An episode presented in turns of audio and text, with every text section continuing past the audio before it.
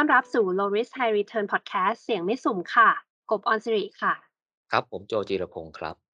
องค์กรที่มีการจัดตั้งหน่วยงานที่เรียกว่าเป็นฝ่ายบริหารความเสี่ยงนะคะ ส่วนใหญ่เนี่ยก็กำหนดภารกิจให้เป็นหน่วยงานที่เรียกว่าเป็นคนทำงานแถว 2 หรือว่า second line of defense ค่ะ ตามรูปแบบของการทำงานปกป้ององค์กร 3 ชั้น หรือ three line of defense model ค่ะ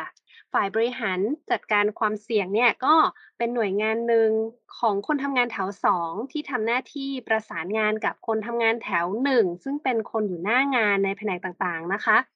ให้เขามีกระบวนการในการบริหารความเสี่ยงเนี่ยสอดแทรกเป็นส่วนหนึ่งของการทำงานค่ะ โดยหลักๆแล้วค่ะ เราก็มีบทบาทเด่นๆอยู่ 3 อย่างค่ะ อย่างแรกเลยก็คือการให้ความรู้ คำแนะนำกับคนทำงานแถวหนึ่งนะคะ เพื่อให้เขาเนี่ยเข้าใจหลักการ แล้วก็ขั้นตอนการบริหารความเสี่ยง หรือ risk management process นั่นเองนะคะ นอกจากนี้ยังให้เขาเห็นประโยชน์ที่มีต่อการทำงานของเขาค่ะ พร้อมทั้งแนะนำการใช้เครื่องมือต่างๆ ที่จะช่วยให้เขาเนี่ยบริหารความเสี่ยงได้ง่ายขึ้นนะคะบทบาทที่ 2 ค่ะก็คือสร้างกระบวนการ การบริหารความเสี่ยงที่กลมกลืนเข้าไปในกระบวนการทำงานต่างๆเลยนะคะ แล้วก็เชื่อมโยงกับการกำกับดูแลของหัวหน้าหน่วยงานด้วย เพื่อให้สามารถที่จะควบคุมดูแลหรือ management control เนี่ยให้มีการบริหารความเสี่ยงได้อย่างมีประสิทธิภาพค่ะ และสุดท้าย ก็คือการสื่อสารระหว่างหน่วยงานค่ะ เพื่อให้สามารถเชื่อมโยงการดำเนินการตามกระบวนการบริหารความเสี่ยงเนี่ยได้ครบถ้วน นอกจากนี้ค่ะ ยังทำหน้าที่ในการสื่อสารความเสี่ยงที่มีนัยสำคัญต่อองค์กรเนี่ยเพื่อที่จะรายงานให้ฝ่ายจัดการระดับสูงได้รับทราบ แล้วก็ร่วมบริหารจัดการความเสี่ยงนั้นๆ ค่ะ ซึ่งทั้งสามบทบาทเนี่ยก็ฟังดูดีนะคะ แต่ที่ผ่านมาเนี่ยมีปัญหาบ้างไหมคะพี่โจ ครับ ก็เขาเรียกว่าเป็นประเด็นดีกว่านะ เอ่อ แต่เรียกปัญหาดูจะรุนแรงไปนะฮะแต่ก็เป็นประเด็นที่เกี่ยวกับธรรมชาติของคนทำงานนะครับผม เมื่อมันมีการเปลี่ยนแปลงอะไรเกิดขึ้นกับการทำงานของตัวเองนะฮะถึงแม้จะเป็นการเปลี่ยนแปลงเล็ก ๆ น้อย ๆ ก็ตามนะฮะหลายคนก็จะรู้สึกต่อต้านต่อการเปลี่ยนแปลงนั้น นะฮะคนทำงานแถวหนึ่งเนี่ย เอ่อ พอรู้ว่าต้องบริหารความเสี่ยงเนี่ย คงคิดว่า อืม ที่ผ่านมาเนี่ยเขาก็ทำงานสำเร็จรุ่ร่วงได้เป็นอย่างดีอยู่แล้ว ไม่เห็นจะมีปัญหาใด ๆ เกิดขึ้นให้เดือดร้อนเลยนะ ในเมื่ออะไร ๆ มันก็ดีอยู่แล้วเนี่ย ทำไมจะต้องทำอะไรให้มันเพิ่มเติม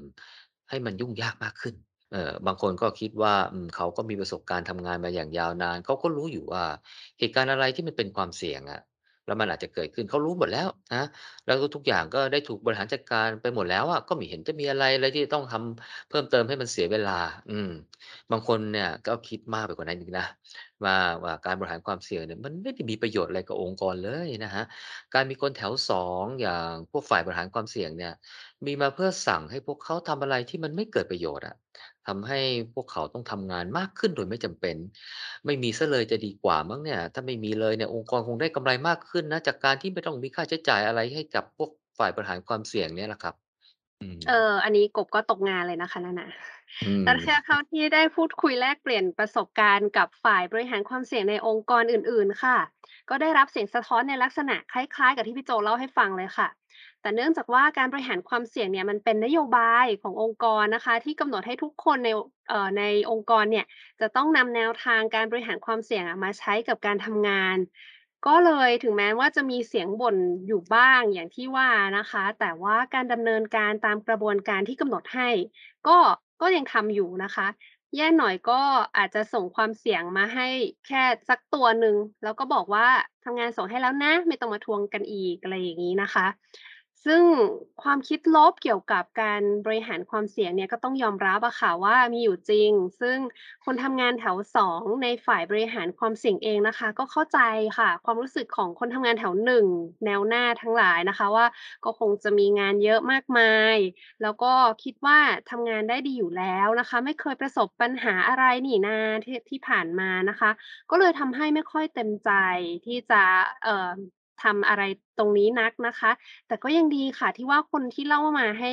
ที่เล่าให้ฟังเมื่อสักครู่เนี้ยก็ไม่ได้เป็นคนส่วนใหญ่ขององค์กรอะนะคะ ครับ ก็จริงๆแล้วก็พวกเราก็เนี่ยอยากจะหยิบยกเอาแนวคิดของเรื่องอ่า growth mindset นะครับในมุมมองที่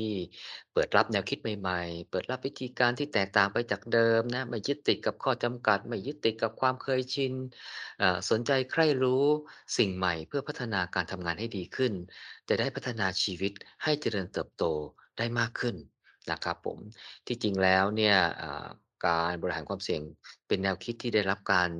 ยอมรับอย่างกว้างขวาง ทั้งในวงการธุรกิจนะฮะหน่วยงานภาครัฐเอ่ยนะครับรวมไปถึงองค์กรที่ไม่แสวงหากำไรนะที่ต้องการบรรลุเป้าหมายในการทำงานนะไม่อยากพบปัญหาที่ต้องทำให้ตัวเองเดือดร้อน ก็ได้นำเอากระบวนการหรือแนวคิดการผ่านความเสี่ยงเนี่ยมาใช้กันอย่างแพร่หลายนะครับ แล้วก็การบริหารความเสี่ยงเองเนี่ยมันก็มีกระบวนการที่ทำงานที่มันมีตรรกะนะมีเหตุผล ว่าทำอะไรเพื่ออะไรนำไปสู่อะไรนะครับไม่ใช่กระบวนการที่สร้างขึ้นมาเอาไว้โฆษณากับองค์กรภายนอกว่า โอ้ องค์กรของเรามีการบริหารความเสี่ยงแล้วนะ อะไรอย่างงี้นะครับผมก็จะเป็นเรื่องที่น่าเสียดายมากเลยนะครับ ว่าถ้าคนทำงานเนี่ยยึดติดกับแนวคิดที่เราเรียกว่า Fixed Mindset เนี่ย มองเรื่องการบริหารความเสี่ยงเป็นภาระอะที่ต้องที่ทำให้มันจบๆไปอะพวกคนทำงานแถว2จะได้ไม่ต้องมาทวงให้มันน่ารำคาญอะไรเงี้ย อืม ก็อยากให้ทุกท่านเนี่ยนะครับ ผมมีแนวคิดแบบ growth mindset นะครับ ผมเอ่ออยากให้ทำความเข้าใจเกี่ยวกับการกระบวนการทำงานทำความเข้าใจเกี่ยวกับหลักการเหตุผล แล้วก็สร้างความท้าทายในการปรับมาใช้กับการทำงานให้เกิดประโยชน์สูงสุด เพราะเมื่อเกิดประโยชน์สูงสุดในการทำงานแล้วเนี่ยก็หมายความว่าคนทำงานแถวหนึ่งเนี่ยแหละครับ ผมก็จะได้รับประโยชน์เหล่านั้นอย่างเต็มที่ ไม่ต้องกังวลกับความเสี่ยงปัญหาอะไรที่มันจะเกิดขึ้นนะครับ สามารถคาดการผลสำเร็จของการทำงานได้อย่างมั่นใจนะครับ ซึ่งประโยชน์สูงสุดเหล่านี้ไม่ได้ส่งผ่านมาที่คนทำงานแถว 2 อย่างฝ่ายบริหารความเสี่ยงโดยตรงเลยนะครับนะครับแต่ว่าคนทำงานแถว2เนี่ยถึงแม้จะไม่ได้รับประโยชน์โดยตรงเนี่ยแต่ก็รู้สึกยินดีนะครับที่คนทำงานแถว1แล้วก็องค์กรโดยรวมเนี่ยสามารถบรรลุเป้าหมายในการทำงาน โดยที่ไม่ได้รับผลกระทบเสียหายอ่าและอาจจะแย่กว่านั้นเนี่ยถ้าเราพบว่า คนเเดือดร้อนจากปัญหาที่เกิดจากความเสี่ยงที่ไม่บริหารจัดการเนี่ยเออก็จะรู้สึกว่าเออเราคงอาจจะยังทำงานไม่เต็มที่มั้งเนี่ยทำให้คนทำงานแถวหนึ่งเดือดร้อนนะครับ ค่ะแบบนี้ถ้าคนทำงานแถวหนึ่งเนี่ย เปิดใจรับแนวคิดการบริหารความเสี่ยงแล้วนะคะ โจทย์ต่อไปอะค่ะ ก็คือว่าจะทำยังไงล่ะ ให้สามารถที่จะใช้กระบวนการบริหารความเสี่ยงเนี่ย ได้อย่างมีประสิทธิภาพ แล้วก็ เป็นประโยชน์โสสูงสุดต่อเราแล้วก็องค์กรนะคะ ซึ่งครับคำตอบค่ะคงจะมีหลายอย่างเลยค่ะ แต่หนึ่งในคำตอบนั้นนะคะ ที่อยากจะแนะนำก็คือการติดตาม Low Risk High Return Podcast ของเรานี่เองนะคะ เพื่อที่จะได้นำเอาแนวคิดดีๆ ไปปรับใช้ กับการบริหารความเสี่ยงให้สนุกสนานละขึ้น แล้วก็ประสบความสำเร็จค่ะ ครับก็แล้วปิดท้ายโฆษณาเลยนะ ค่ะสำหรับวันนี้ก็ครับทิ้งไว้ก็แค่นี้ค่ะ สวัสดีค่ะ ครับ สวัสดีครับ